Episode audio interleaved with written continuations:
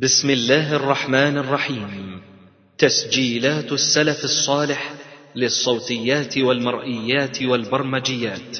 تقدم تفسير الجلالين لربع ياسين.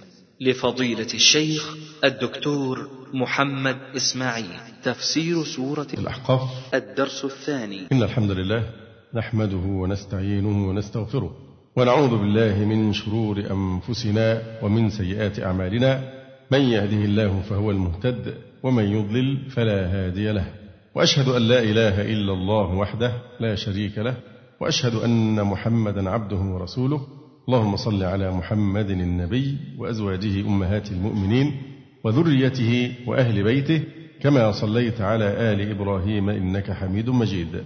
أما بعد فقد انتهينا في تفسير سورة الأحقاف إلى قول الله تبارك وتعالى ويوم يعرض الذين كفروا على النار أذهبتم طيباتكم في حياتكم الدنيا واستمتعتم بها فاليوم تجزون عذاب الهون بما كنتم تستكبرون في الأرض بغير الحق وبما كنتم تفسقون ويوم يعرض الذين كفروا على النار.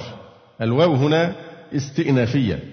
ويوم ظرف زمان متعلق بمحذوف تقديره يقال لهم أذهبتم في يوم عرضهم. ويوم يعرض الذين كفروا على النار بأن تكشف لهم. يقال لهم أذهبتم بهمزة وبهمزتين محققتين مع المد ودونه وبهمزة ومدة وهذه قراءة شاذة للحسن البصري رحمه الله تعالى. وبهما وتسهيل الثانية بمدة ودونها. أذهبتم طيباتكم باشتغالكم بلذاتكم. في حياتكم الدنيا الدنيا نعت للحياة. واستمتعتم أي تمتعتم بها. فاليوم تجزون عذاب الهون أي الهوان والخزي بما كنتم تستكبرون. أي تتكبرون في الأرض بغير الحق وبما كنتم تفسقون أي به أي بتكبركم وتعذبون بها أي النار. قوله فاليوم تجزون عذاب الهون. ما إعراب عذاب؟ مفعول به ثاني بما كنتم طبعا ما هنا موصولة أو مصدرية. بما كنتم تستكبرون في الأرض بغير الحق. ما إعراب بغير الحق؟ حال. وبما كنتم تفسقون أيضا ما هنا موصولة أو مصدرية. والمصدرية أولى. وبما كنتم تفسقون. سنتوقف قليلا مع بعض المعاني في هذه الآية الكريمة. هذه الآية ويوم يعرض الذين كفروا على النار أذهبتم طيباتكم في حياتكم الدنيا واستمتعتم بها. فاليوم تجزون عذاب الهون إلى آخره. تورع عمر بن الخطاب. رضي الله تعالى عنه عن كثير من طيبات المآكل والمشارب وتنزه عنها. وكان يقول أخاف أن أكون كالذين قال الله تعالى لهم وقرعهم أذهبتم طيباتكم في حياتكم الدنيا. قال أبو مجلز لا يتفقدن أقوام حسنات كانت لهم في الدنيا. فيقال لهم أذهبتم طيباتكم في حياتكم الدنيا واستمتعتم بها. وقال عمر بن الخطاب رضي الله عنه لأنا أعلم بخفض العيش. ولو شئت لجعلت أكبادا وصلاء وهو الشواء وصنابا وصلائق. الصناب هي الأصبغة والألوان المختلفة. والسلائق ما يسلق من البقول وغيرها. يشير إلى شتى أنواع الطعام. ولكني أستبقي حسناتي فإن الله عز وجل وصف أقواما فقال أذهبتم طيباتكم في حياتكم الدنيا واستمتعتم بها. وقال قتادة ذكر لنا أن عمر رضي الله عنه قال لو شئت لكنت أطيبكم طعاما وألينكم لباسا ولكن أستبقي طيباتي للآخرة. ولما قدم عمر الشام صنع له طعام لم يرى قط مثله. قال هذا لنا فما لفقراء المسلمين الذين ماتوا وما شبعوا من خبز الشعير. فقال خالد بن الوليد لهم الجنة.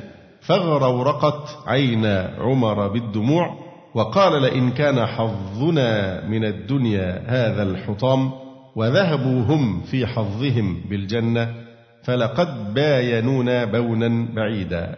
وفي صحيح مسلم وغيره أن عمر رضي الله عنه دخل على النبي صلى الله عليه وسلم وهو في مشربته حين هجر نساءه. قال فالتفت فلم أر شيئا يرد البصر. إلا أهبا جلودا معطونة. قد سطع ريحها. فقلت يا رسول الله أنت رسول الله وخيرته وهذا كسرى وقيصر. في الديباج والحرير. قال فاستوى جالسا وقال أفي شك أنت ابن الخطاب؟ أولئك قوم عجلت لهم طيباتهم في حياتهم الدنيا. فقلت استغفر لي. فقال اللهم اغفر له. وقال جابر رضي الله تعالى عنه اشتهى أهلي لحما فاشتريته لهم. فمررت بعمر بن الخطاب رضي الله عنه فقال ما هذا يا جابر؟ فأخبرته. فقال أو كلما اشتهى أحدكم شيئا جعله في بطنه أما يخشى أن يكون من أهل هذه الآية؟ أذهبتم طيباتكم في حياتكم الدنيا؟ قال ابن العربي رحمه الله تعالى. وهذا عتاب منه على التوسع بابتياع اللحم. والخروج عن جلف الخبز والماء. فإن تعاطي الطيبات من الحلال تستشره لها الطباع وتستمرئها العادة فإذا فقدتها استسهلت في تحصيلها بالشبهات حتى تقع في الحرام المحض بغلبة العادة واستشراه الهوى على النفس الأمارة بالسوء. فأخذ عمر الأمر من أوله وحماه من ابتدائه كما يفعله مثله. رضي الله عنه. والذي يضبط هذا الباب ويحفظ قانونه على المرء أن يأكل ما وجد. طيبا كان أو كفارا. ولا يتكلف الطيب ولا يتخذه عادة. وقد كان النبي صلى الله عليه وسلم يشبع إذا وجد ويصبر إذا عدم. ويأكل الحلوى إذا قدر عليها. ويشرب العسل إذا اتفق له. ويأكل اللحم إذا تيسر ولا يعتمد أصلا ولا يجعله ديدنا. ومعيشة النبي صلى الله عليه وآله وسلم معلومة وطريقة الصحابة منقولة. فأما اليوم عند استيلاء الحرام وفساد الحطام فالخلاص عسير والله يهب الإخلاص ويعين على الخلاص برحمته. وقيل إن التوبيخ واقع على ترك الشكر. لا على تناول الطيبات المحللة وهو حسن فإن تناول الطيبات الحلال مأذون فيه. فإذا ترك الشكر عليه واستعان به على ما لا يحل له فقد أذهبه والله تعالى أعلم. على أي الأحوال فيما يتعلق بهذه الآية الكريمة يعني بعض الناس ممكن يتعمد ترك الطيبات من الطعام كما وقع في بعض المناسبات أن قدم أمام رجل عابد طعام شهي لذيذ فامتنع فسئل لماذا امتنعت؟ قال لأني أخاف أن أؤدي شكرا فقال له العالم هل لم امتنعت من شرب الماء؟ وهل أنت تؤدي شكر نعمة الماء؟ تنال ما أحل الله لك من الطيبات وتشكر النعمة لكن تقول أمتنع طب امتنع كمان عن الماء؟ لأنك قد تقصر في شكر هذه النعمة فهذا من التنطع مثل هذا السلوك أن يمتنع خشية ألا يؤدي الشكر. لا كل مما أحل الله وأشكر لله تبارك وتعالى كل من حرم زينة الله التي أخرج لعباده والطيبات من الرزق. قل هي للذين آمنوا في الحياة الدنيا خالصة يوم القيامة.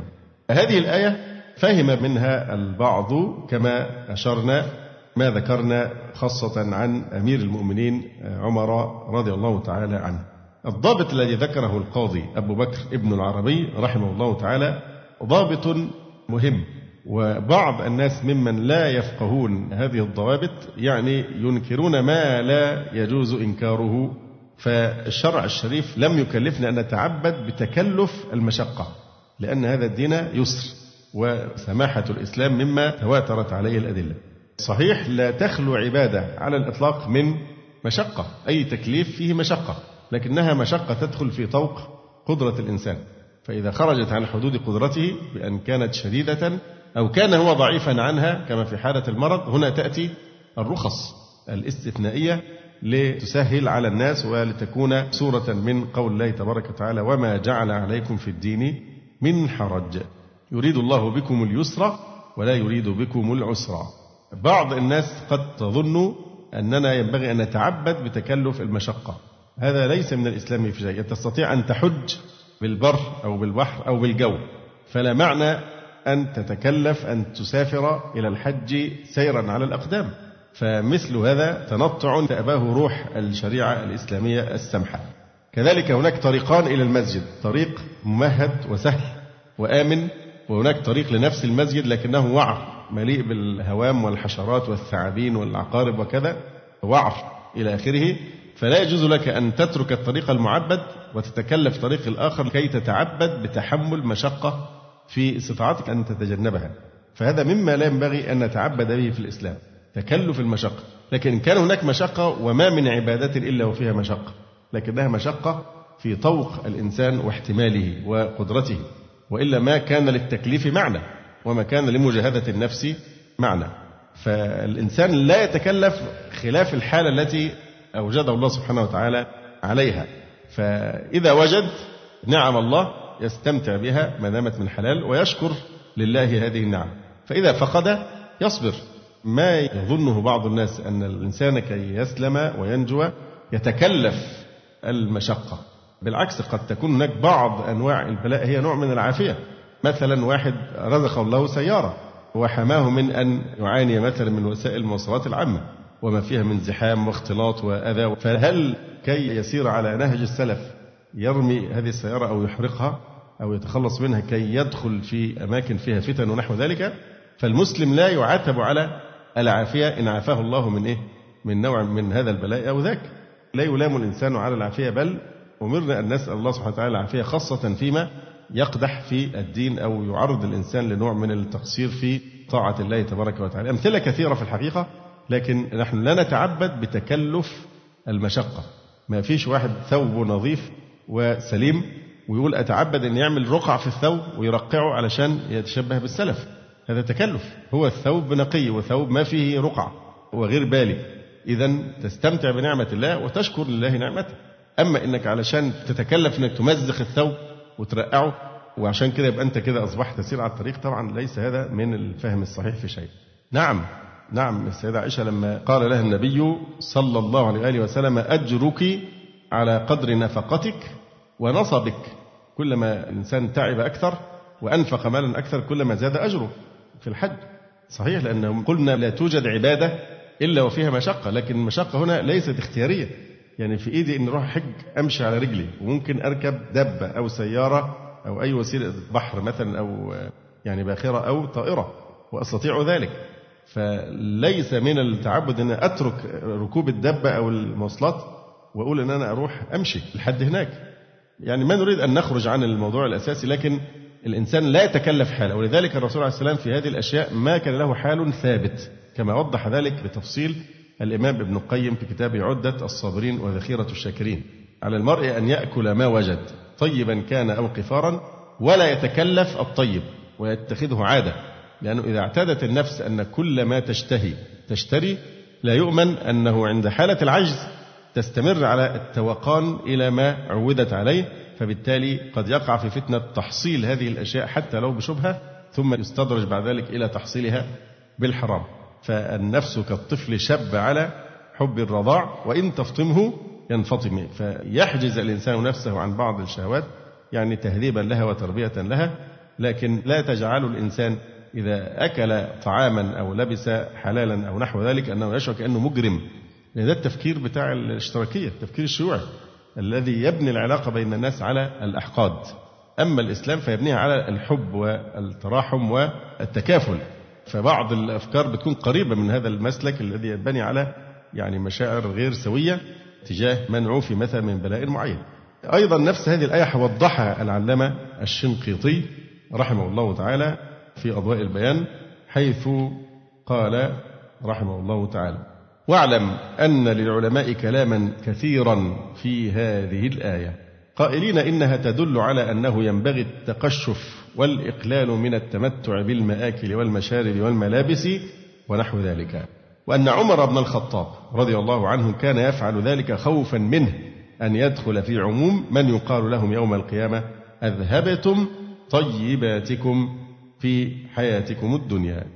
والمفسرون يذكرون هنا آثارا كثيرة في ذلك وأحوال أهل الصفة وما لاقوه من شدة العيش.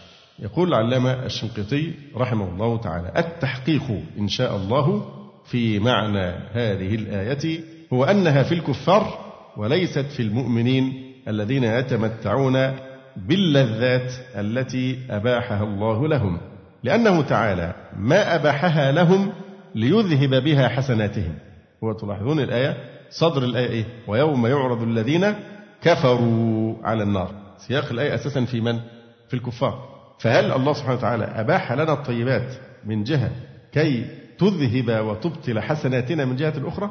لو كان هذا شأنها لما أحلها.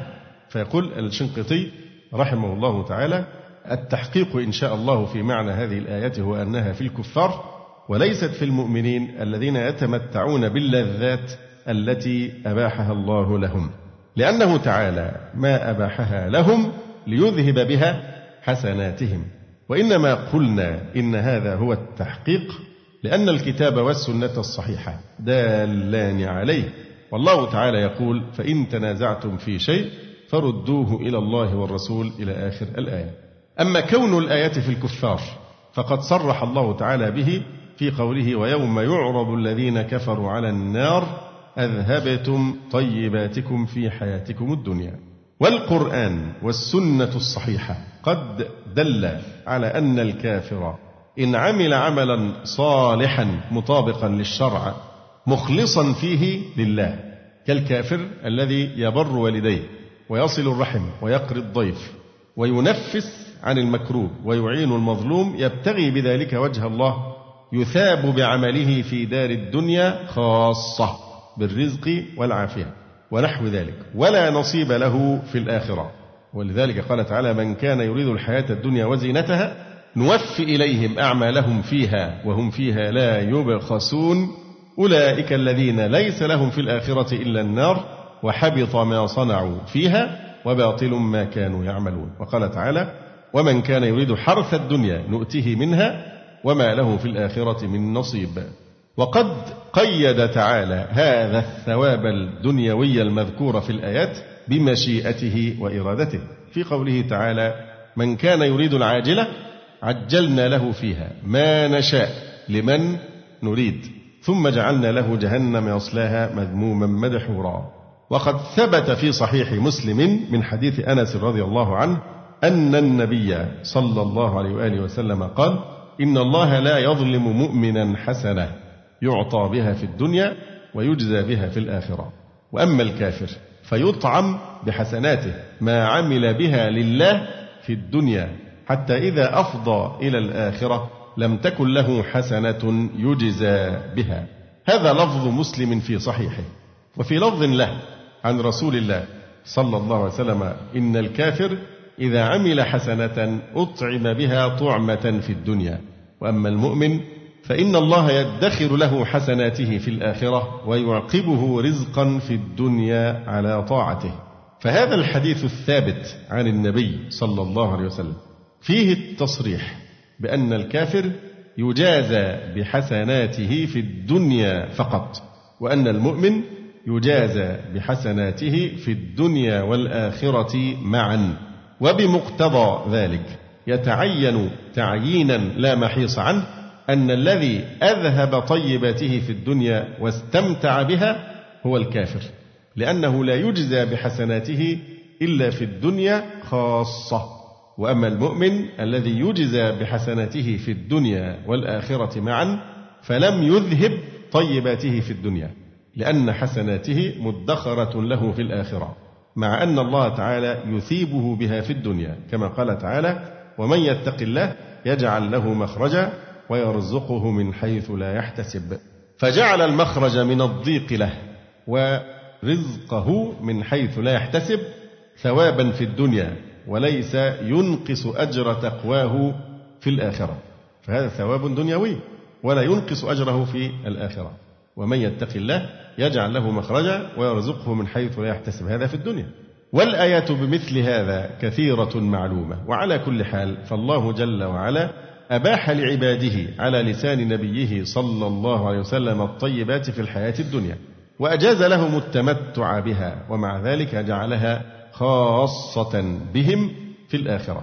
كما قال تعالى قل من حرم زينة الله التي أخرج لعباده والطيبات من الرزق قل هي للذين آمنوا في الحياة الدنيا خالصة يوم القيامة. فدل هذا النص القرآني أن تمتع المؤمنين بالزينة والطيبات من الرزق في الحياة الدنيا لم يمنعهم من اختصاصهم بالتنعم بذلك يوم القيامة. وهو صريح في أنهم لم يذهبوا طيباتهم في حياتهم الدنيا. ولا ينافي هذا أن من كان يعاني شدة الفقر في الدنيا كأصحاب الصفة رضي الله عنهم. يكون لهم أجر زائد على ذلك لأن المؤمنين يؤجرون بما يصيبهم في الدنيا من المصائب والشدائد كما هو معلوم. والنصوص الدالة على أن الكافر هو الذي يذهب طيباته في الحياة الدنيا لأنه يجزى في الدنيا فقط كالآيات المذكورة وحديث أنس المذكور عند مسلم قد قدمناها عند تفسير قوله تعالى ومن أراد الآخرة وسعى لها سعيها وهو مؤمن فأولئك كان سعيهم مشكورا. فيعني بعض الناس يصل إلى حد أنه يأتي ببعض الناس من أهل السنة في مقابلة رؤوس الشرك والبدع والضلال المبين ويعقد المقارنة بين الاثنين في مدى زهد هذا وتمتع ذلك بما أباحه الله من الطيبات كالخميني وحسن نصر وأحمدي نجاد. فهل أقفر التاريخ الإسلامي حتى ماد عند أهل السنة من يقتدى به في الزهد في الدنيا؟ قارن الذين ينتمون إلى أهل السنة قارنهم بأحمد بن حنبل بالشافعي بالسفيانين بأئمتنا في كل عصر وفي كل مصر. قارنهم بابن باز بالعثيمين بأئمة الهدى الشنقيطي ونحو ذلك. أما أن يمتدح الخميني ويمتدح أحمدي نجاد ويمتدح حسن نصر بأنهم زاهدون في الدنيا حتى ولو كانوا زاهدين. لكن أليست القاعدة تقول إن أهل البدعة وإن قامت بهم أعمالهم قعدت بهم عقيدتهم وأهل السنة وإن قعدت بهم أعمالهم قامت بهم عقيدتهم. فالكفر سيئة لا ينفع معها حسنة ولو كانت المسألة بالزهد طيب ما كان أولى بقى الرهبان.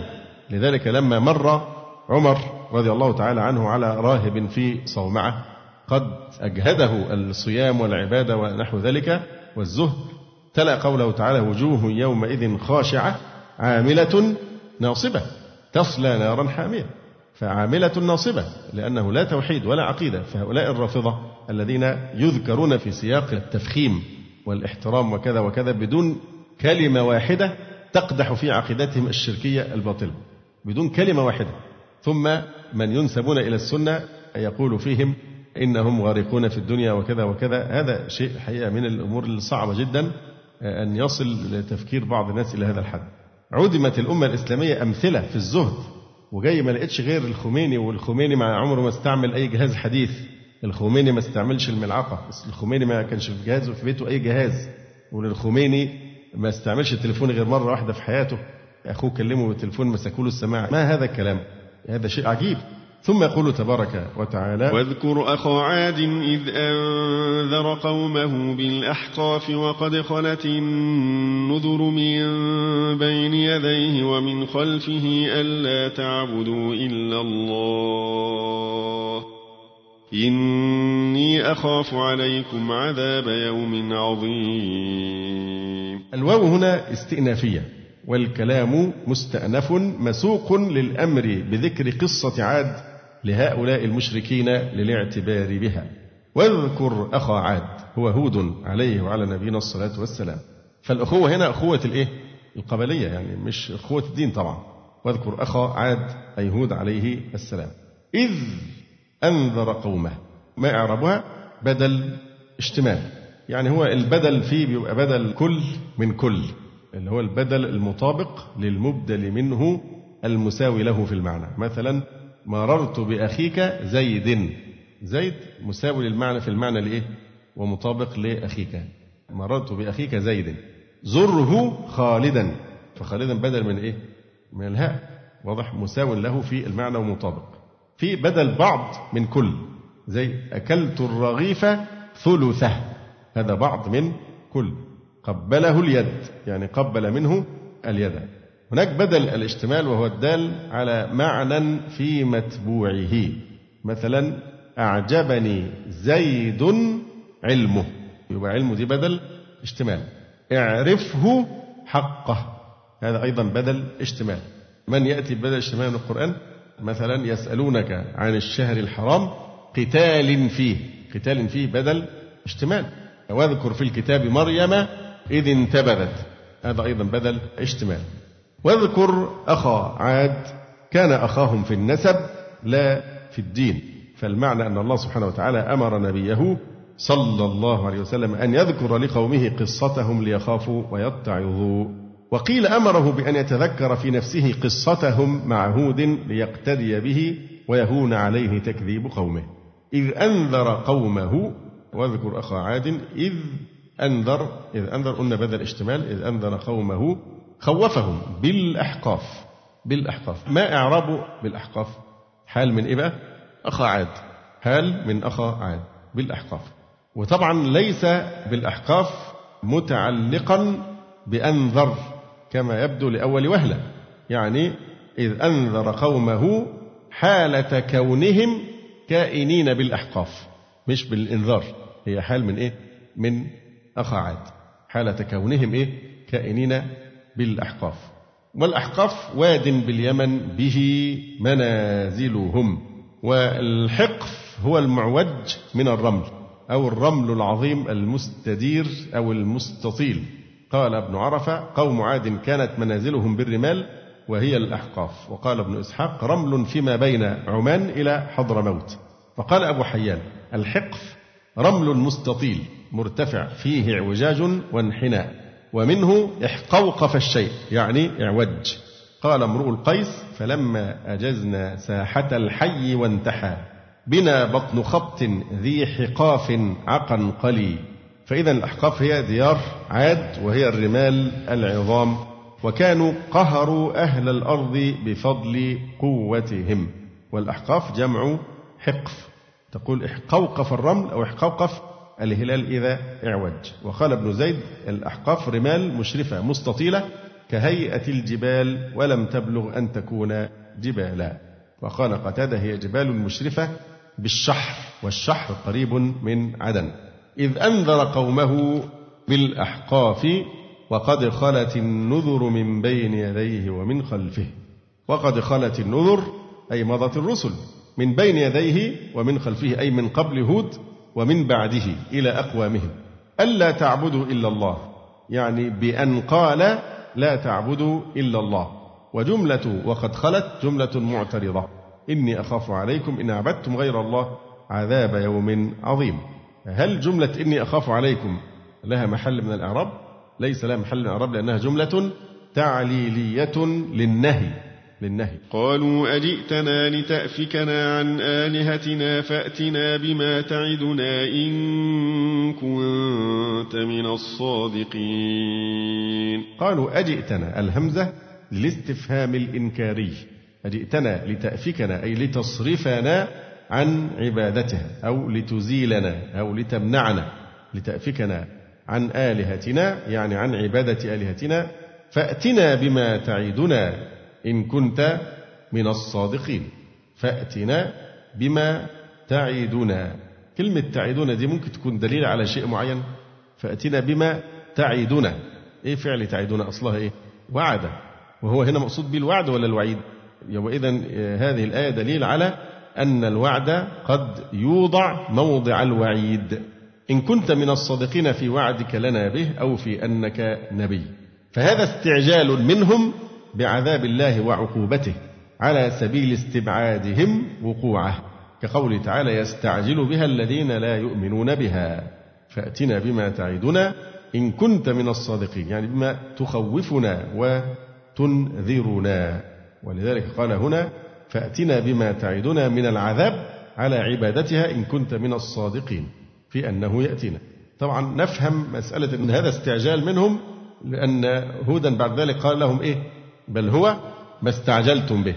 ريح فيها عذاب أليم. قال إنما العلم عند الله وأبلغكم ما أرسلت به ولكني أراكم قوما تجهلون. قال أي هود عليه السلام إنما العلم عند الله هو الذي يعلم متى يأتيكم العذاب. إنما العلم يعني بوقت مجيء العذاب. وقال ابن كثير أي الله أعلم بكم إن كنتم مستحقين لتعجيل العذاب فيفعل ذلك بكم وأما أنا فمن شأني أن أبلغكم ما أرسلت به. قال إنما العلم عند الله هو الذي يعلم متى يأتيكم العذاب وأبلغكم ما أرسلت به. يعني وأما أنا فإن مهمتي التبليغ لا الإتيان بالعذاب إذ لست قادرا عليه وإنما القادر عليه هو الله سبحانه وتعالى. وأبلغكم ما أرسلت به يعني إليكم ولكني أراكم قوما تجهلون يعني باستعجالكم العذاب. ما إعراب تجهلون؟ مين بيقول حل, حل لماذا حل؟ الجمل بعد النكرات صفات وبعد المعارف أحوال فهنا نكرة. ولكني أراكم قوما تجهلون فدي صفة لقوما.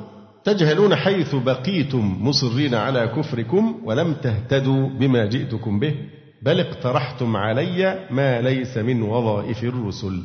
يقول تعالى فلما رأوه عارضا مستقبل أوديتهم قالوا هذا عارض ممطرنا. بل هو ما استعجلتم به ريح فيها عذاب أليم. فلما رأوه الفاء عاطفة على مقدر محذوف. تقديره فأصروا على إلحاحهم وطلبهم العذاب فجاءهم. فلما رأوه يعني ما وعدهم به وهو العذاب عارضا ما إعراب عارضا. لماذا؟ لأن الرؤية بصرية. حال لأن الرؤية هنا بصرية؟ فلما رأوه عارضا سحابا عرض في أفق السماء مستقبل أوديتهم. إيه إعراب مستقبل أوديتهم؟ صحيح. نعت لإيه؟ عارضا نعم. مستقبل أوديتهم متوجها وسائرا إليها. قالوا هذا عارض ممطرنا. ما إعراب ممطرنا؟ آه نعت لإيه؟ لعارض يعني ممطر إيانا. هذا عارض ممطرنا أي مطر أتانا. قال هود عليه السلام. هو هنا قال قال تعالى طبعا قال تعالى نعم هو الله سبحانه وتعالى الذي ينزل القرآن. لكن الأقرب هنا أن يكون القائل مين؟ هود عليه السلام. قال أي هود؟ بل هو ما استعجلتم به. بل حرف عطف وإضراب. بل هو ما استعجلتم به من العذاب بقولكم فأتنا بما تعدنا. بل هو ما استعجلتم به ريح فيها عذاب أليم. ما إعراب ريح؟ بدل من إيه؟ بدل من ما. أو ريح ممكن تكون إيه؟ آه خبر لمبتدأ محذوف يبقى التقدير هي ريح فيها عذاب أليم. فيها خبر مقدم وعذاب مبتدأ إيه؟ مؤخر. والجملة نعت لريح. فيها عذاب أليم أي مؤلم. تدمر كل شيء بأمر ربها فأصبحوا لا يرى إلا مساكنهم. كذلك نجزي القوم المجرمين. تدمر كل شيء. تدمر نعت ثان لريح. تدمر تهلك كل شيء مرت عليه بأمر ربها بإرادته. أي كل شيء أراد إهلاكه بها. فأهلكت رجالهم ونساءهم وصغارهم وأموالهم بأن طارت بذلك بين السماء والأرض ومزقت. وبقي هود ومن آمن معه. فأصبحوا لا يرى إلا مساكنهم. يعني قال هود ذلك هي بل هو ما استعجلتم به ريح فيها عذاب أليم تدمر كل شيء بأمر ربها. ثم أدركتهم الريح فأصبحوا لا يرى إلا مساكنهم. كذلك كما جزيناهم نجزي القوم المجرمين غيرهم. قال المفسرون كانت عاد قد حبس عنهم المطر أياما فساق الله إليهم سحابة سوداء فخرجت عليهم من واد يقال له المعتب. فلما رأوه مستقبل أوديتهم استبشروا وقد كانوا ممحلين محتاجين إلى المطر. قال ابن كثير قال الله تعالى بل هو ما استعجلتم به وقال غيره قال لهم هود بل هو ما استعجلتم به من العذاب حيث قالوا فأتنا بما تعدنا. ودليله قراءة من قرأ. قال هود بل هو ما استعجلتم به. وقرئ قل بل ما استعجلتم به. هي ريح يعني في التفسير. ريح كما ذكرنا بدل ما أو خبر مبتدأ محذوف فيها عذاب أليم تدمر كل شيء. والريح التي عذبوا بها نشأت من ذلك السحاب الذي رأوه وخرج هود من بين أظهرهم فجعلت أي الريح تحمل الفساطيط وتحمل الضعينة وهو الجمل الذي يضعن عليه والهودج سواء كان داخله امرأة أم لا. فترفعها كأنها جرادة ثم تضرب بها الصخور. قال ابن عباس أول ما رأوا العارض قاموا فمدوا أيديهم فأول ما عرفوا أنه عذاب رأوا ما كان خارجا من ديارهم من الرجال والمواشي تطير بهم الريح ما بين السماء والأرض مثل الريش. فدخلوا بيوتهم وأغلقوا أبوابهم. فقلعت الريح الأبواب وصرعتهم وأمر الله الريح فكشفت عنهم الرمال واحتملتهم فرمتهم في البحر. فهي التي قال الله تعالى فيها تدمر كل شيء بأمر ربها. فالريح يعني إيه؟ أمالت عليهم الرمال فكانوا تحت الرمال سبع ليال وثمانية أيام حسومة الحسوم هي الدائمة في الشر المستمرة الشر. ولهم أنين. ثم أمر الله سبحانه وتعالى الريح فكشفت عنهم الرمال واحتملتهم فرمتهم في البحر. تدمر كل شيء يعني كل شيء بعثت إليه. والتدمير هو الهلاك كالدمار. وقرئ يدمر كل شيء من دمر دمارا دمره ودمر عليه بمعنى ودمر يدمر دمورا دخل بغير إذن. وفي الحديث من سبق طرفه استئذانه فقد دمر دمر يعني دخل بدون إذن. أما هذه الآية فنحتاج الوقفة لفظة شيء هنا لفظة مهمة جدا أن نفقهها لأنها تفيدنا في بعض مسائل العقيدة وفي فهمها. تدمر كل شيء يعني إيه؟ تدمر كل شيء من بلادهم شأنه الخراب. كما قال تعالى ما تذر من شيء إلا جعلته كالرميم يعني كالشيء البالي. هذه الآية الكريمة تدمر كل شيء. إذا نفهمها أنها إيه؟ تدمر كل شيء أمرت بتدميره أو كل شيء من شأنه أن يدمر. لكن تدمر كل شيء في الوجود؟ تدمر المساكن طيب؟ ليه؟ فأصبحوا لا يرى إلا مساكنهم. فدلت الآية أن كل شيء أمرت بتدميره وليس على إطلاقها. تدمر كل شيء أمرت بتدميره. فالمساكن لم تدمر لأن الله تعالى قال بعد ذلك فأصبحوا لا يرى إلا مساكنهم. لكنها خاوية على عروشها. الإمام أحمد احتج بهذه الآية الكريمة في مسألة تتعلق بالقرآن الكريم فهو استدل بهذه الآية على التفريق بين قول الرحمن وما كان بقوله. في فرق بين قول الرحمن كن وبين ما يخلق بكلمة كن. فقول الرحمن من حيث هو كلام الله ليس بمخلوق. أما ما كان ناشئا ومخلوقا بكلمة كن أو بقول الرحمن فهذا إيه؟ مخلوق. يقول الإمام أحمد ثم إن الجهمية ادعى أمرا آخر. فقال أخبرونا عن القرآن. الجهمي يريد أن يثبت بدعته وضلالته في زعمه أن القرآن الكريم مخلوق. يقول الإمام أحمد ثم إن الجهمية ادعى أمرا آخر فقال أخبرونا عن القرآن. هو شيء دي بقى الأغاليط الأغاليط بيعمل لك فخ ويوقعك فيه وأنت ما تقصد ذلك. هو شيء فقلنا نعم هو شيء. ودي اللي بتسمى الأغاليط الفخ ده بيبقى اسمه الأغاليط فقلنا نعم هو شيء. فقال إن الله سبحانه وتعالى قال الله خالق كل شيء. وأنت نفسك قلت آنفا إيه؟ إن القرآن شيء. فلما لا يكون القرآن مع الأشياء المخلوقة وقد أقررتم أنه شيء. فإذا هذا السؤال كما ذكرنا من المغاليط بحيث أنه يدفعك إلى إجابة بعينها مع أن الصواب في غيرها. فلعمري لقد ادعى أمرا أمكنه فيه الدواء ولبس على الناس بما ادعى فقلنا أي الإمام أحمد في الرد إن الله في القرآن لم يسم كلامه شيئا وإنما سمى شيئا الذي كان بقوله. يبقى اللي يسمى شيئا في القرآن الكريم هو ما كان بإيه؟ بقول الله خلق بكلمة الله كن. لكن هل في القرآن تسمية كلام الله شيئا؟ قال الإمام أحمد إن الله في القرآن لم يسم كلامه شيئا وإنما سمى شيئا الذي كان بقوله ألم تسمع إلى قوله تبارك وتعالى؟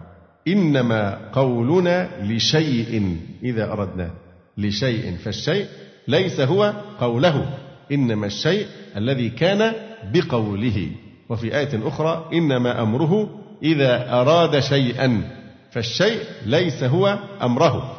إنما الشيء الذي كان بأمره. ومن الأعلام الدلات أنه لا يعني كلامه مع الأشياء المخلوقة. قال الله للريح التي أرسلها على عاد تدمر كل شيء بأمر ربها. وقد أتت تلك الريح على أشياء لم تدمرها منازلهم ومساكنهم والجبال التي بحضرتهم. فأتت عليها تلك الريح ولم تدمرها. وقال تدمر كل شيء. فكذلك إذا قال الله خالق كل شيء لا يعني نفسه ولا علمه ولا كلامه مع الأشياء المخلوقة. فما يجيش واحد يعمل غليط ومطب أو فخ ويقول لك أليس القرآن شيئا؟ تقول نعم هو شيء. قل أي شيء أكبر شهادة؟ قل الله. فأطلقت على الله سبحانه وتعالى. قل الله. هل معنى ذلك أن نطبق عليه الله خالق كل شيء؟ تناول الله سبحانه وتعالى حاشا وكلا. فإذا إذا قال الله خالق كل شيء لا يعني نفسه ولا يعني علمه ولا يعني كلامه مع الأشياء المخلوقة. كذلك قال لملكة سبأ وأوتيت من كل شيء. وأوتيت من كل شيء يعني إيه؟ من كل شيء من شأنه أن يؤتاه الملوك.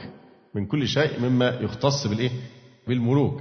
وقد كان ملك سليمان شيئا ولم تؤته. كذلك إذا قال الله خالق كل شيء لا يعني كلامه مع الأشياء المخلوقة. نفس الشيء يعني مثل إيه مثلا؟ الله سبحانه وتعالى قال واصطنعتك لنفسي. أثبت لنفسه عز وجل هذا الوصف النفس. وقال ويحذركم الله نفسه. وقال تعالى على لسان المسيح عليه السلام تعلم ما في نفسي ولا أعلم ما في نفسك. وقال تعالى كتب ربكم على نفسه الرحمة. في نفس الوقت قال تعالى كل نفس ذائقة الموت فهو سبحانه لا يعني نفسه مع الأنفس التي تذوق الموت مع أنه تعالى قال كل نفس صيغة عموم.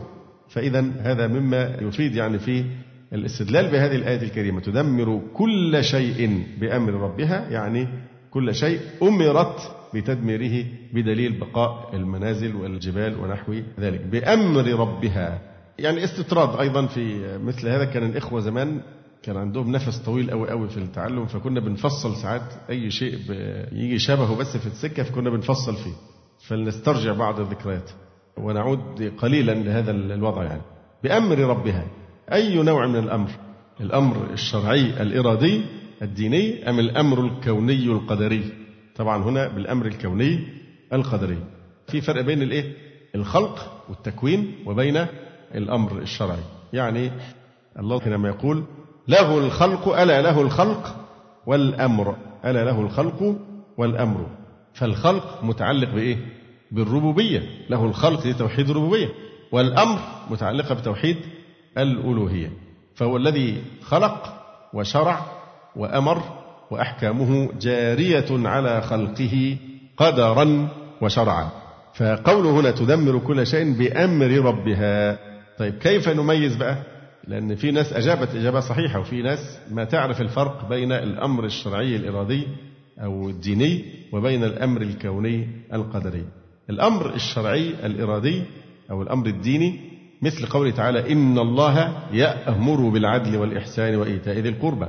هذا أمر شرعي إرادي طلبي. يعني في أمر تكليف. إن الله يأمر بالعدل والإحسان. مثلا إن الله يأمركم أن تؤدوا الأمانات إلى أهلها. فده أمر شرعي. بيكون الأمر الشرعي متعلقا بألوهيته وشرعه. فالأمر هنا الشرعي اللي هو شرع الله ودينه. وطبعا ده يتعلق بالمحبة والرضا. ما دام الله أمر به فإن الله إيه؟ يحبه ويرضاه. أمر بالصلاة أمر بالركوع بالصيام بالزكاة بكذا. فما دام يأمر بأمرا طلبيا شرعيا إراديا فهذا يتعلق بالمحبة والرضا. مش يكون قال وإذا فعلوا فاحشة قالوا وجدنا عليها آباءنا والله أمرنا بها. قل إن الله لا يأمر بالفحشاء لأنه لو أمر بها إذا يحبها ويرضاها. فهنا مقصود لا يأمر أمرا إيه؟ شرعيا دينيا. في نفس الوقت الأمر الشرعي الإرادي الديني قد يعصيه الفجار والفساق. يعني مش شرط يقع ده تكليف. أمر مش شرط يقع. زي الأمر بالصلاة وفي ناس ما بتصليش أمر بالحجاب وفي نساء يتبرجن. فهنا إيه؟ ده قد يتخلف وقوعه. هو أمر به لكنه لا يقع. بدليل أن العاصي والفاجر لا يعمل بهذا الأمر. يبقى إذا الأمر الشرعي الإرادي الديني متعلق بألوهية الله عز وجل وبشرعه بشرع الله اللي فيه أوامر. فالأمر هنا معناه شرعه ودينه قد يعصيه الفجار والفساق ويتعلق دائما بالمحبة والرضا. وقد لا يقع في الوجود لكن الله يحبه ويأمر به. أما الأمر الكوني القدري فمثاله قوله تعالى إنما أمرنا لشيء إذا أردناه أن نقول له كن فيكون. ومنه وما أمرنا إلا واحدة كلمح بالبصر. وقال تعالى وكان أمر الله مفعولا. وقال وكان أمرا مقضيا. وقال أمرنا متر فيها ففسقوا فيها. هل أمرنا هنا شرعية أم أنها كونية قدرية؟ معقول ربنا يأمر بالفسق؟ لا. أمرنا متر فيها أمرا إيه؟ كونيا قدريا وليس شرعيا إراديا. ففسقوا فيه الأمر الكوني القدري متعلق بربوبيته وخلقه. فالخلق هو إيه؟ قضاؤه وقدره وفعله. الأمر الكوني القدري لا خروج لأحد عن حكمه الكوني القدري. الأمر الكوني القدري لابد أن يقع. لا يستطيع أحد أن يخرج أبدا عن الحكم الكوني القدري. ثم إنه أيضا لا يتعلق بالمحبة والرضا مطلقا. بمعنى قد يتعلق وقد لا يتعلق بالمحبة والرضا. فبالنسبة للأمر الشرعي الإرادي والأمر الكوني القدري غير متلازمين. غير متلازمين يعني ده لا يستلزم وقوع ذاك. مثلا قد يقضي ويقدر ما لا يأمر به ولا يشرعه. قد يقضي الله سبحانه وتعالى بشيء ويقدره مع أنه لا يأمر به ولا يشرعه مثل الإيه؟ وقوع المعاصي والكفر ونحو ذلك من الأشياء التي لا يحبها الله ولا يأمر بها لكنه بإرادته الكونية القدرية قد يقضي ويقدر ما لا يأمر به ولا يشرعه وقد يشرع ويأمر بما لا يقضيه ولا يقدره. قد يأمر الله سبحانه وتعالى أمرا إيه؟ شرعيا دينيا إراديا طلبيا ومع ذلك لا يقضيه ولا يقدره كأمره الكافر بأن يسلم. وهو لا يسلم كأمر العاصي بأن يطيع ثم هو يخالف. فإذا قد يشرع ويأمر بما لا إيه لا يقضيه ولا يقدره. يعني الأمر يستلزم الإرادة الدينية ولا يستلزم الإرادة الكونية. الأمر بالشيء أمر الدين الشرعي يستلزم الإرادة الإيه؟ الدينية لكن لا يستلزم الإرادة الكونية. إذا لخصها في بعض المعادلات لو قلنا الحكم الكوني. زائد الحكم الشرعي يعني يجتمعان الاثنان معا الحكم الكوني القدري والحكم الشرعي الإرادي. يجتمعان في إيه بقى؟ فيما وقع من طاعات عباده وإيمانهم. الذين آمنوا وعملوا الصالحات هؤلاء اجتمع فيهم إيه؟ الحكم الكوني قدري لأنه وقع والحكم الإيه؟ الشرعي الإرادي لأنهم أمروا به فامتثلوا. فهنا اجتمع الإيه الحكمان. الأمر الثاني قد ينتفي الحكمان اللي هو الحكم القدري غير موجود والحكم الشرعي غير موجود. ينتفيان إمتى؟ فيما لم يقع من المعاصي والفسق والكفر. لا هو في حكم كوني ولا حكم إيه؟ شرعي. الاثنين مش موجودين. ده في الحاجات التي لم تقع من الفسق والكفر والمعاصي إلى آخره. الحالة الثالثة الحكم الشرعي والقضاء الديني. ينفرد الحكم الشرعي والقضاء الديني فيما أمر به وشرعه ولم يفعله المأمور. فهو الحكم بتاعه هنا إيه؟ حكم شرعي ديني طلبي لكنه ليس إيه؟ كونيا. فانفرد هنا فيما أمر به وشرعه ولم يفعله المأمور. فهنا يوجد الحكم الشرعي ولم يوجد إيه؟ حكم الكوني. طيب الحكم الكوني القدري بينفرد فين؟ ينفرد فيما وقع من المعاصي. ينفرد ده إن حكم كوني قدري لكن فيما وقع في المعاصي بينفرد. لكن هل يبقى شرعي؟ لا لأن الله سبحانه وتعالى لا يحب ذلك ولا يأمر به. فالأمر يستلزم الإرادة الدينية ولا يستلزم الإرادة الكونية. فإنه لا يأمر إلا بما يريده شرعا ودينا مثل الإيمان. يأمر الكافر به شرعا ولم يوفقه له كونا وقدرا. وكذلك أمر خليله بذبح ولده ولم يرده كونا وقدرا. أمر خليله بذبح ولد إسماعيل عليه السلام فهو أراده إيه؟ شرعا وطلبا. لكن هل أراده كونا وقدرا؟ وإلا لوقع لذبح بالفعل. وأمر رسوله صلى الله عليه وسلم بخمسين صلاة. لكن هل أراد ذلك كونا وقدرا؟ لم يرد ذلك كونا وقدرا. فالله سبحانه وتعالى يحب إيمان الكافر. ولكنه سبحانه وتعالى اقتضت حكمته أن أعان بعضهم على فعل ما أمره ووفقه له وخذل بعضهم فلم يعنه ولم يوفقه فلم تحصل مصلحة الأمر منهم وحصلت من الأمر بالذبح. عن أم المؤمنين عائشة رضي الله تعالى عنها قالت ما رأيت رسول الله صلى الله عليه وسلم مستجمعا ضاحكا حتى أرى منه لهواته إنما كان يتبسم. وكان إذا رأى غيما أو ريحا عرف ذلك في وجهه. قلت يا رسول الله الناس إذا رأوا الغيم فرحوا أن يكون فيه المطر. وأراك إذا رأيته عرفت في وجهك الكراهية. قال يا عائشة وما يؤمنني أن يكون فيه عذاب؟ قد عذب قوم بالريح وقد رأى قوم العذاب فقالوا هذا عارض ممطرنا. وهذا متفق عليه. وأخرج مسلم والترمذي والنسائي وابن ماجه. عن أم المؤمنين عائشة رضي الله عنها قالت كان رسول الله صلى الله عليه وآله وسلم إذا عصفت الريح قال اللهم إني أسألك خيرها وخير ما فيها وخير ما أرسلت به وأعوذ بك من شرها وشر ما فيها وشر ما أرسلت به. فإذا تخيلت السماء تغير لونه وخرج ودخل وأقبل وأدبر فإذا مطرت سر عنه. فسألته فقال لا أدري لعله كما قال قوم عاد هذا عارض ممطرنا. قوله تعالى فأصبحوا لا يرى إلا مساكنهم. هذه قراءة عاصم وحمزة. فأصبحوا لا يرى إلا مساكنهم. أما ابن كثير فقرأ فأصبحوا لا ترى إلا مساكنهم. وروي عن عاصم نفس هذه القراءة.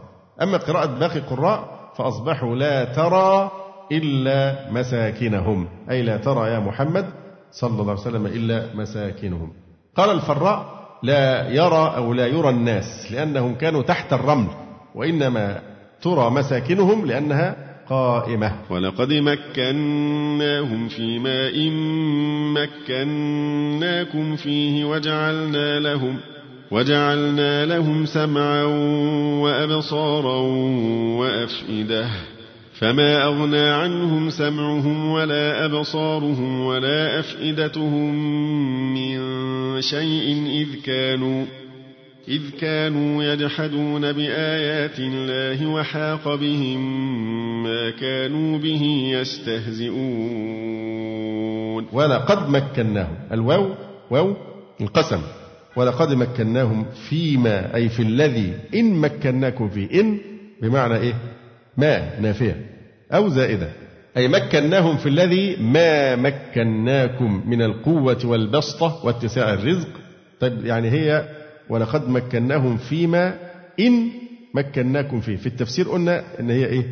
بمعنى ما النافية طيب ليه ما قالش ما ولقد مكناهم فيما ما مكناكم فيه. صحيح صحيح. عدل عن لفظ ما إلى إن النافية تفاديا من اجتماع متماثلين لفظا. يبقى هتبقى ما وما. ولقد مكناهم في ما يبقى ما دي إيه؟ موصولة. ما مكناكم فيه ففيما ما. فعدل عن ذلك حتى يتفادى اجتماع متماثلين لفظا. ولقد مكناهم فيما. إن يعني ما مكناكم يا أهل مكة فيه من القوة والمال. وجعلنا لهم سمعا. سمعا بمعنى أسماعا. وأبصارا وأفئدة أي قلوبا. فما أغنى عنهم سمعهم ولا أبصارهم ولا أفئدتهم من شيء أي شيئا من الإغناء. ومن زائدة يبقى إعراب شيء يبقى ولا أفئدتهم من شيء. فشيء مجرور لفظا منصوب محلا على أنه مفعول مطلق.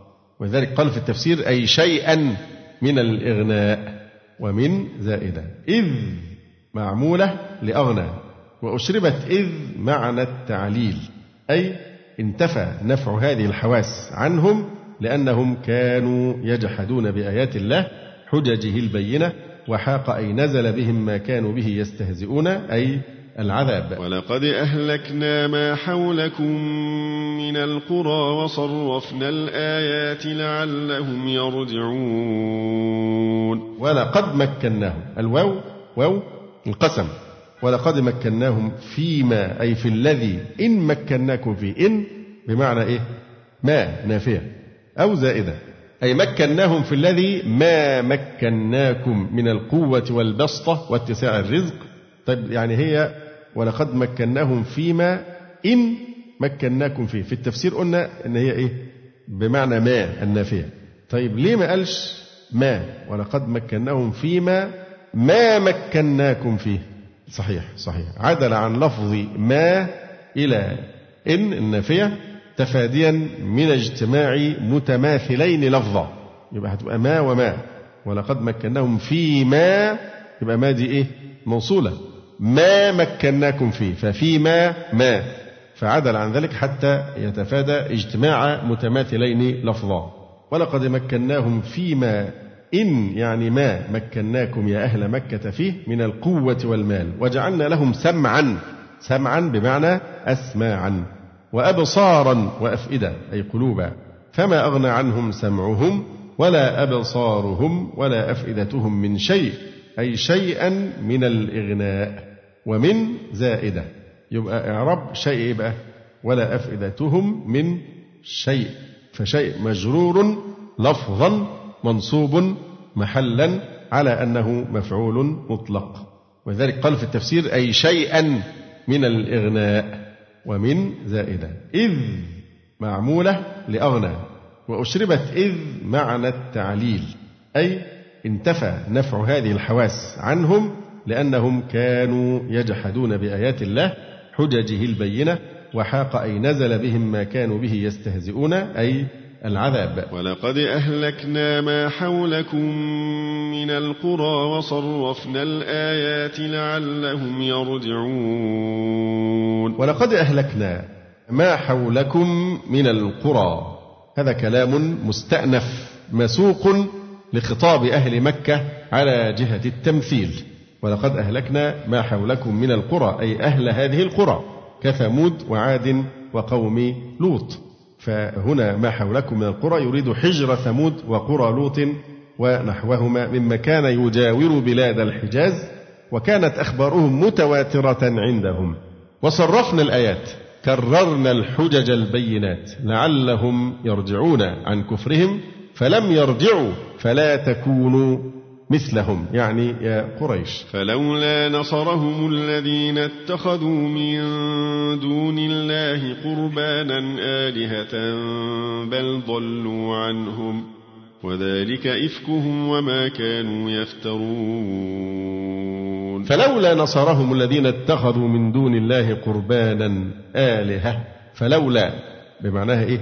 هلا وهي حرف تحضيض فلولا أي هلا نصرهم بدفع العذاب عنهم. الذين اتخذوا من دون الله قربانا آلهة فلولا نصرهم الذين. ما إعراب الذين؟ فاعل إيه؟ مؤخر لأن المفعول به تقدم. فلولا نصرهم والفاعل مؤخر. فلولا نصرهم الذين اتخذوا من دون الله أي غيره قربانا آلهة. ما إعراب قربانا. دي دقيقة دقيقة أوي قربانا. حال نعم. فلولا نصرهم الذين اتخذوا من دون الله قربانا يعني متقربا بهم إلى الله. آلهة إيه إعراب آلهة مفعول به ثان. طب أين الأول؟ محذوف تقديره الإلهاء. اتخذوه. فلو ناصرهم الذين اتخذوا من دون الله قربانا آلهة أي معه وهم الأصنام. ومفعول اتخذ الأول ضمير محذوف يعود على الموصول أي هم تقديره اتخذوهم قربانا المفعول الثاني وآلهة بدل منه. بل ضلوا عنهم بل ضلوا بل حرف إضراب وعطف للانتقال عن نفي النصرة لما هو أخص منه. إذ نفي النصرة يصدق بحضورها عندهم بدون النصرة فأفاد بالإضراب أنهم لم يحضروا بالكلية فضلا عن أن ينصروهم. لذلك قال بل ضلوا أي غابوا عنهم عند نزول العذاب. وذلك إفكهم أي اتخاذهم الأصنام آلهة قربانا إفكهم أي كذبهم وما كانوا يفترون ما موصولة أو مصدرية. يفترون يكذبون وما مصدرية أو موصولة. والعائد محذوف أي فيه. وذلك إفكهم وما كانوا يفترون. وإذ صرفنا إليك نفرا من الجن يستمعون القرآن فلما حضروه قالوا أنصتوا فلما قضي ولوا إلى قومهم منذرين. وإذ يعني واذكر إذ صرفنا أملنا ووجهنا وبعثنا إليك نفرا من الجن. إيه أعراب من الجن؟ صفة نفرا. جن نصبين من اليمن أو جن نينوى وكانوا سبعة أو تسعة وكان صلى الله عليه وسلم ببطن نخلة مكان في الطريق إلى الطائف يصلي بأصحابه الفجر. رواه الشيخان وغيرهما عن ابن عباس رضي الله عنهما يستمعون القرآن فلما حضروه قالوا أي قال بعضهم لبعض أنصتوا أصغوا الاستماع. فلما قضي أي فرغ من قراءته ولوا رجعوا إلى قومهم منذرين مخوفين قومهم العذاب إن لم يؤمنوا. وكانوا يهودا فأسلموا. إيه اللي خلى الجلال المحلي يقول وكانوا يهودا فأسلموا؟ هو استدل بإيه؟ بكلمة إنا سمعنا كتابا أنزل من بعد موسى. لكن هذا ليس بلازم لأننا ذكرنا من قبل الارتباط بين موسى ومحمد عليهما الصلاة والسلام وأن في ربط خاص. لأن شريعة المسيح إنما جاءت مكملة لما في التوراة. والربط كثير جدا في القرآن بين رسول الله محمد صلى الله عليه وسلم وبين موسى عليه وعلى نبينا الصلاة والسلام قالوا يا قومنا إنا سمعنا كتابا أنزل من بعد موسى مصدقا لما بين يديه يهدي إلى الحق. يهدي إلى الحق وإلى طريق مستقيم. قالوا يا قومنا إنا سمعنا كتابا هو القرآن. أنزل من بعد موسى مصدقا لما بين يديه. تقدمه يعني تقدمه كالتوراة. يهدي إلى الحق أي الإسلام وإلى طريق مستقيم يعني إلى طريقة. يا قومنا أجيبوا داعي الله. طبعا هي مصدقة لما بين يديه. لأنه لا يمكن إثبات التوراة أو الإنجيل إلا عن طريق القرآن. لأنه لا يوجد بالنسبة للتوراة والإنجيل أي إسناد متصل على الإطلاق. أما القرآن الكريم فهو متواتر في كل طبقات الدنيا. فهذه كتب محتاجة إلى القرآن لأنه الذي إيه؟ يضفي عليها المصداقية والشرعية. طبعا قبل التحريف يعني. يا قومنا أجيبوا داعي الله وآمنوا به يغفر لكم من ذنوبكم ويجركم من عذاب أليم يا قومنا أجيبوا داعي الله محمدا صلى الله عليه وسلم إلى الإيمان وآمنوا به يغفر لكم أي يغفر الله لكم من ذنوبكم أجيبوا داعي الله وآمنوا به يغفر أي الله لكم من ذنوبكم أي بعضها لأن منها المظالم لا تغفر إلا برضا أصحابها أو أربابها. يبقى من ذنوبكم هنا فن التنكيت. فعبر بمن التبعيضية إشارة إلى أن الغفران يقع على الذنوب الخاصة الذنوب التي لا تتعدى إلى الآخرين ليس فيها حقوق العباد. أما حقوق العباد فلا يمكن غفرانها. إلا بعد أن يرضى أصحابها. فإن الله تعالى لا يغفر بالإيمان ذنوب المظالم. حقوق الناس. أما حقه فالله سبحانه وتعالى يسامح فيه. يغفر لكم من ذنوبكم أي بعضها لأن منها المظالم لا تغفر إلا برضا أربابها. ويجركم من عذاب أليم مؤلم. ومن لا يجب داعي الله فليس بمعجز في الأرض وليس له من دونه أولياء. أولئك في ضلال مبين. ومن لا يجب داعي الله فليس بمعجز في الأرض أي لا يعجز الله بالهرب منه فيفوته. وليس له يعني لمن لا يجيب داعي الله وليس له من دونه أي الله أولياء أنصار يدفعون عنه العذاب. أولئك الذين لم يجيبوا في ضلال مبين بين ظاهر. أولم يروا أن الله الذي خلق السماوات والأرض ولم يعي بخلقهن بقادر على أن يحيي الموتى. بلى إنه على كل شيء قدير. أولم يروا يعلموا أي منكر البعث الهمزة الاستفهام الإنكاري والواو عاطفة على مقدر ولم حرف نفي وقلب وجزم. أولم يروا أي يعلموا أي منكر البعث أن الله الذي خلق السماوات والأرض ولم يعي بخلقهن يعني لم يعجز عنه بقادر على أن يحيي الموتى بقادر مجرور لفظا مرفوع محلا لأنه خبر أن. وزيدت الباء فيه لأن الكلام في قوة أليس الله بقادر. على أن يحيي الموتى بلى هو قادر على إحياء الموتى بلى حرف جواب لإبطال النفي فهي تبطل النفي وتقرر نقيضه. بلى إنه يعني هو قادر على إحياء الموتى إنه على كل شيء قدير.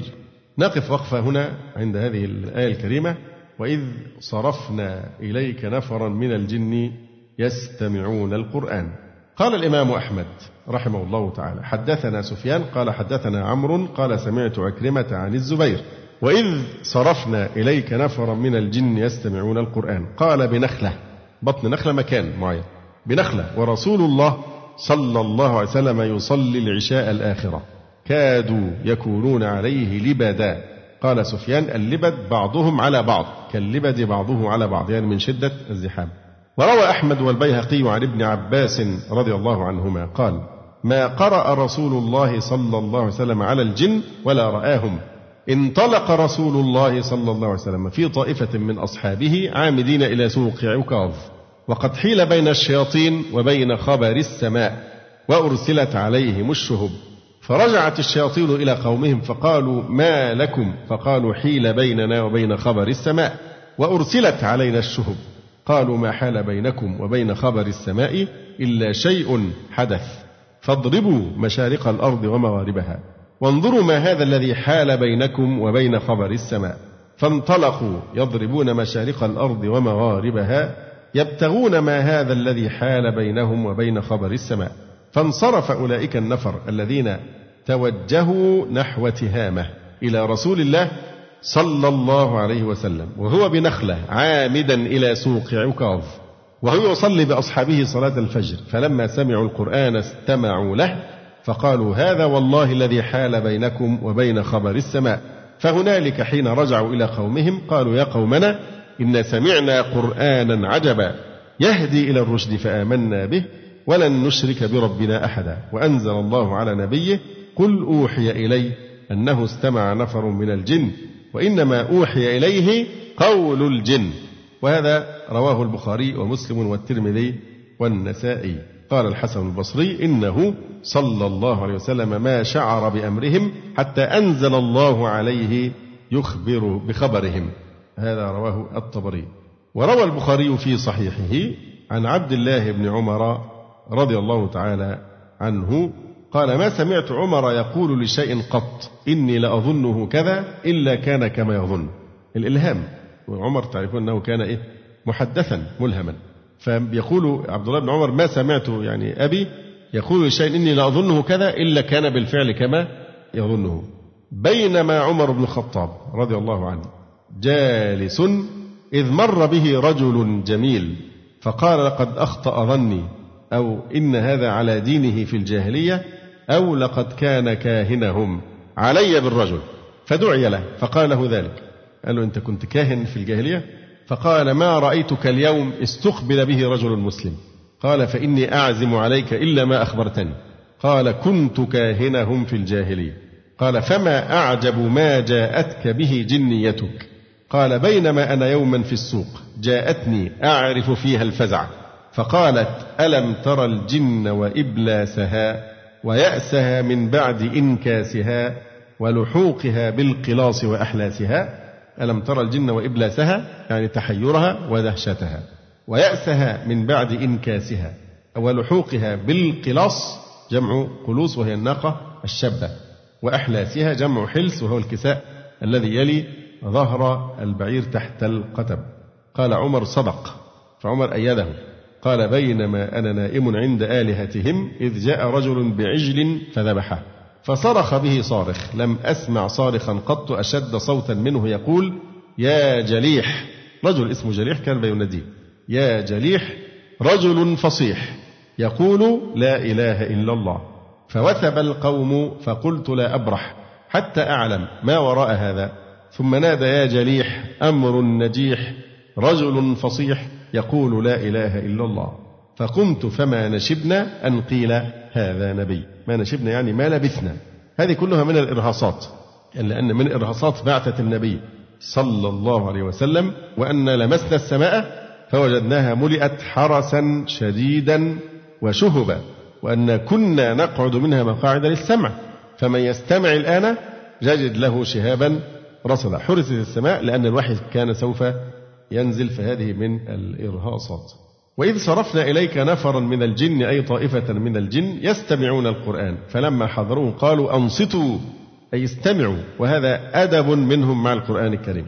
صح عن جابر رضي الله عنه قال قرأ رسول الله صلى الله عليه وسلم سورة الرحمن حتى ختمها ثم قال ما لي أراكم سكوتا للجن كانوا أحسن منكم ردا ما قرأت عليهم هذه الآية من مرة فبأي آلاء ربكما تكذبان؟ إلا قالوا ولا بشيء من آلائك أو نعمك ربنا نكذب فلك الحمد. كان كلما ذكرت هذه الآية كانوا يرددون هذا الجواب. فلما حضروه أي حضروا القرآن عند تلاوته وقيل حضروا النبي صلى الله عليه وسلم ويكون في الكلام التفات من الخطاب إلى الغيبة والأول أولى. يعني فلما حضروه أي القرآن الكريم. قالوا أنصتوا. فلما قضي وفي قراءة فلما قضى أي النبي عليه الصلاة والسلام يعني لما فرغ.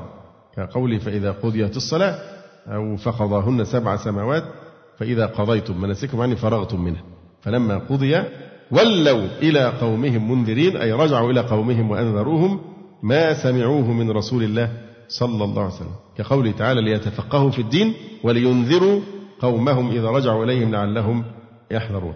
وقد استدل بهذه الآية على أنه في الجن نذر وليس فيهم رسل. ولا شك أن الجن لم يبعث الله منهم رسولا. لقوله تعالى وما أرسلنا من قبلك إلا رجالا نوحي إليهم من أهل القرى. وقال عن إبراهيم الخليل وجعلنا في ذريته النبوة والكتاب. فكل نبي بعثه الله بعد إبراهيم فمن ذريته وسلالته. طيب الله سبحانه وتعالى قال في القرآن الكريم يا معشر الجن والإنس ألم يأتكم رسل منكم؟ هل يؤخذ من هذه الآية أنه يمكن أو يعترض يعني بأن هذه قد تدل على أن من الجن رسلا؟ يا معشر الجن والإنس ألم يأتكم رسل منكم؟ ما الجواب؟ ألم يأتكم رسل من مجموعكم؟ من مجموع الجنسين. فيصدق على أحدهما وهو الإنس. كقوله تعالى يخرج منهما اللؤلؤ والمرجان يعني يخرج من أحدهما. قالوا يا قومنا إنا سمعنا كتابا أنزل من بعد موسى أي القرآن وكانوا مؤمنين بموسى. قال عطاء كانوا يهودا فأسلموا ولذلك قالوا أنزل من بعد موسى. وعن ابن عباس إن الجن لم تكن سمعت بأمر عيسى فلذلك قالت أنزل من بعد موسى. قال ابن كثير ولم يذكروا عيسى لأن عيسى عليه السلام أنزل عليه الإنجيل فيه مواعظ وترقيقات. وقليل من التحليل والتحريم. وهو في الحقيقة كالمتمم لشريعة التوراة فالعمدة هو التوراة. فلهذا قالوا أنزل من بعد موسى. وهكذا قال ورقة بن نوفل حين أخبره النبي صلى الله عليه وسلم بقصة نزول جبريل عليه أول مرة. فقال بخ بخ هذا الناموس الذي كان يأتي موسى يا ليتني أكون فيها جذعا أي شابا عند ظهوره دعوة. إنا سمعنا كتابا أنزل من بعد موسى مصدقا لما بين يديه من الكتب المنزلة على الأنبياء قبله. يهدي إلى الحق يعني إلى الحق في الاعتقادات والأخبار وإلى طريق مستقيم في الأعمال.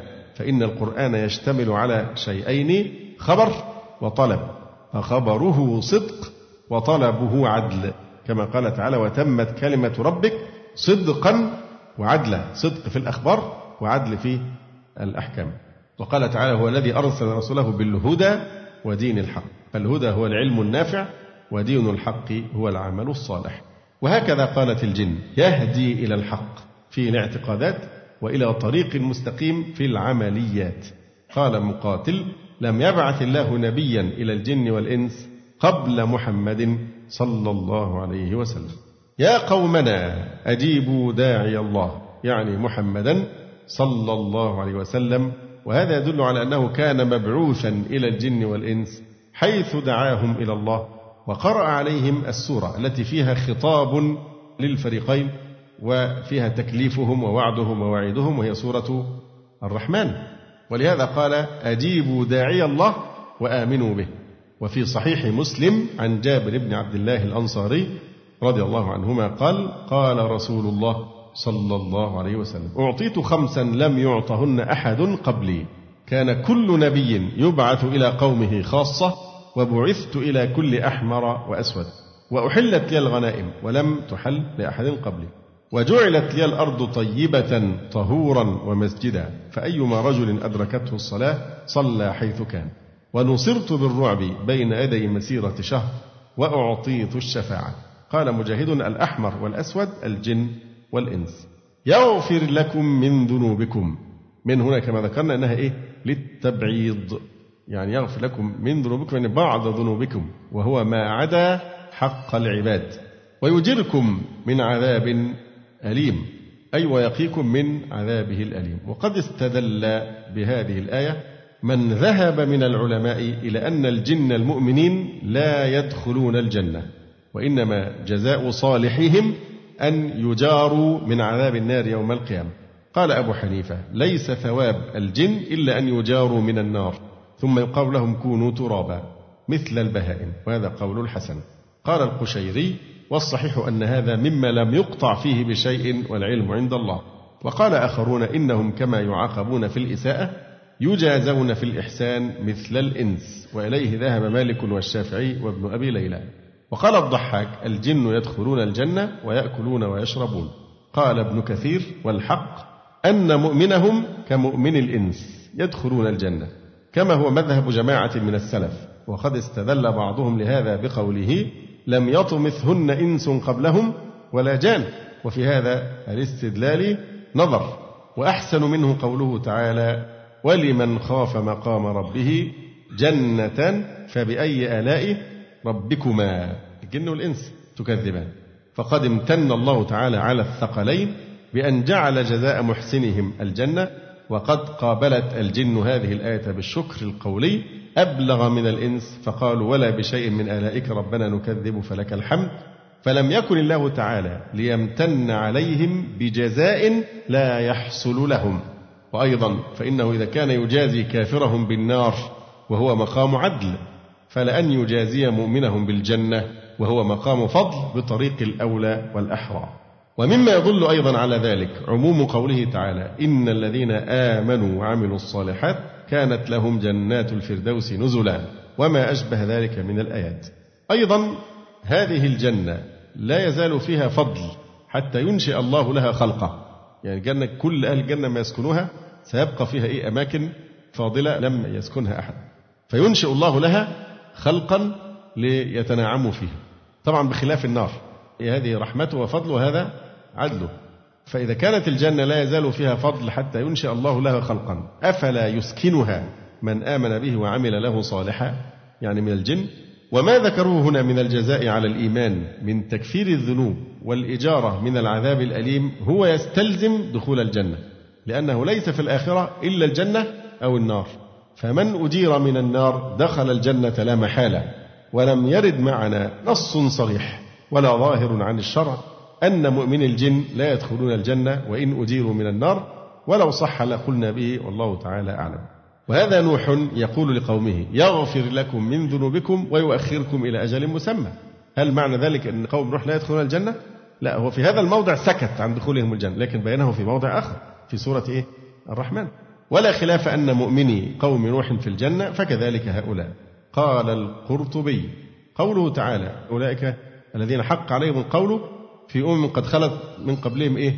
من الجن والإنس. ثم قال ولكل درجات مما عملوا. يدل على أنهم يثابون ويدخلون الجنة لأنه قال في أول الآية يا معشر الجن والإنس ألم يأتكم رسل منكم يقصون عليكم آياتي إلى أن قال ولكل درجات مما عمل. يغفر لكم من ذنوبكم ويجلكم من عذاب أليم دي فيها إيه؟ ترغيب. ثم أتى دور الترهيب فقال ومن لا يجب داعي الله فليس بمعجز في الأرض أي لا يفوت الله ولا يسبقه ولا يقدر على الهرب منه لأنه وإن هرب كل مهرب فهو في الأرض لا سبيل له إلى الخروج منها وفي هذا ترهيب شديد. وليس له من دونه أولياء. أولئك في ضلال مبين. يعني الذين لا يجيبون داعي الله. أولم يروا أن الله الذي خلق السماوات والأرض بقادر. هذا مثل قوله تعالى وكفى بالله شهيدا وهي إيه؟ وكفى الله شهيدا فالباء زائدة للتوكيد. فالعرب تدخل الباء مع الجحد والاستفهام. تقول مثلا ما أظنك بقائم وقال الزجاج العرب تدخلها مع الجحد فتقول ما ظننت أن زيدا بقائم ولا تقول ظننت أن زيدا بقائم. ويوم يعرض الذين كفروا على النار أليس هذا بالحق؟ قالوا بلى وربنا. قال فذوقوا العذاب بما كنتم تكفرون. ويوم الواو هنا استئنافية. ويوم يعرض الذين كفروا على النار بأن يعذبوا بها. يقال لهم أليس هذا بالحق؟ أليس هذا التعذيب بالحق؟ قالوا بلى وربنا. قال فذوقوا العذاب بما كنتم تكفرون. الباء هنا للسببية. بما يعني بسبب. ما كنتم الماء مصدرية أي بسبب كفركم. فاصبر كما صبر أولو العزم من الرسل ولا تستعجل لهم. كأنهم يوم يرون ما يوعدون لم يلبثوا إلا ساعة من نهار. بلاغ فهل يهلك إلا القوم الفاسقون؟ فاصبر كما صبر أولو العزم من الرسل. الفاء هنا الفصيحة لأنها جواب شرط مقدر. أي إذا كانت عاقبة الكفار ما ذكر فاصبر على أذاهم كما صبر أولو العزم من الرسل. كما صبر إما أنها حل أو أنها في محل نصب مفعول مطلق. كما صبر أولو العزم ذو الثبات والصبر على الشدائد من الرسل قبلك فتكون ذا عزم. من الرسل للبيان فكلهم ذو عزم. جميع الرسل ذو عزم. وقيل هي للتبعيض. من الرسل دي طبقة خاصة أعلى طبقات الأنبياء وهم أولو العزم الأنبياء الخمسة المعروفون. وقيل للتبعيض فليس منهم آدم لقوله تعالى ولم نجد له عزما ولا يونس لقوله ولا تكن كصاحب الحوت ولا تستعجل لهم أي لقومك نزول العذاب بهم يبقى مفعول به إيه؟ مقدر. ولا تستعجل لهم أي نزول العذاب بهم قيل كأنه ضجر منهم فأحب نزول العذاب بهم فأمر بالصبر وترك الاستعجال للعذاب فإنه نازل بهم لا محالة. كأنهم يوم يرون ما يوعدون من العذاب في الآخرة لطوله لم يلبثوا في الدنيا على ظنهم إلا ساعة من نهار. من نهار صفة ساعة. بلاغ. يعني إما أنها تكون خبر خبرا لمبتدأ محذوف يعني هذا الذي وعظتم به بلاغ أو هذا القرآن بلاغ. تبليغ من الله إليكم. فهل يهلك؟ يعني لا يهلك عند رؤية العذاب إلا القوم الفاسقون أي الكافرون. قوله تعالى كأنهم يوم يرون ما يوعدون لم يلبثوا أي في الدنيا حتى جاءهم العذاب إلا ساعة من نهار. قيل لم يلبثوا يعني في قبورهم حتى بعثوا للحساب. إلا ساعة من نهار يعني في جنب يوم القيامة. قيل نساهم هول ما عاينوا من العذاب طول لبثهم في الدنيا. بلاغ أي هذا القرآن بلاغ. فبلاغ رفع على إضمار مبتدأ ودليل قوله تعالى هذا بلاغ للناس ولينذروا به. وقال إن في هذا لبلاغا لقوم عابدين والبلاغ بمعنى التبليغ. ذكر أبو حاتم أن بعضهم وقف على قوله تعالى ولا تستعجل فاصبر كما صبر أولو العزم من الرسل ولا تستعجل. لهم ها لهم يعني إيه؟ بلاغ وهذا خطأ. فيجوز بلاغا على المصدر أو على النعت للساعة أو بلاغ على معنى من نهار بلاغ. على أي الأحوال في قراءة برضه إيه؟ قراءة أبي مجلس بلغ. فهل يهلك إلا القوم الفاسقون؟ يبقى الوقوف على إيه؟ من نهار. بلغ. فهل يهلك؟ وفي قراءة أخرى بلغ. بلغ على الماضي. فهل يهلك إلا القوم الفاسقون؟ قرأ الجمهور يهلك على البناء للمفعول وقرأ ابن محيص على البناء للفعل فهل يهلك؟ والمعنى أنه لا يهلك بعذاب الله إلا القوم الخارجون عن الطاعة الواقعون في معاصي الله. وقال قتادة لا يهلك على الله إلا هالك مشرك. وقيل هذه الآية أقوى آية في الرجاء.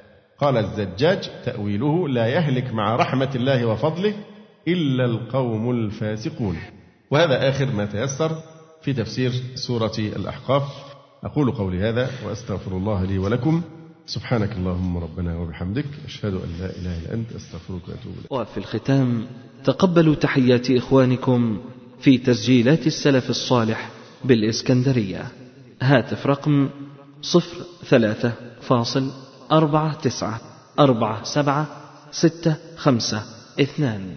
والتليفون محمول صفر عشرة واحد ستة أربعة واحد تسعة ثمانية صفر. والسلام عليكم ورحمة الله وبركاته.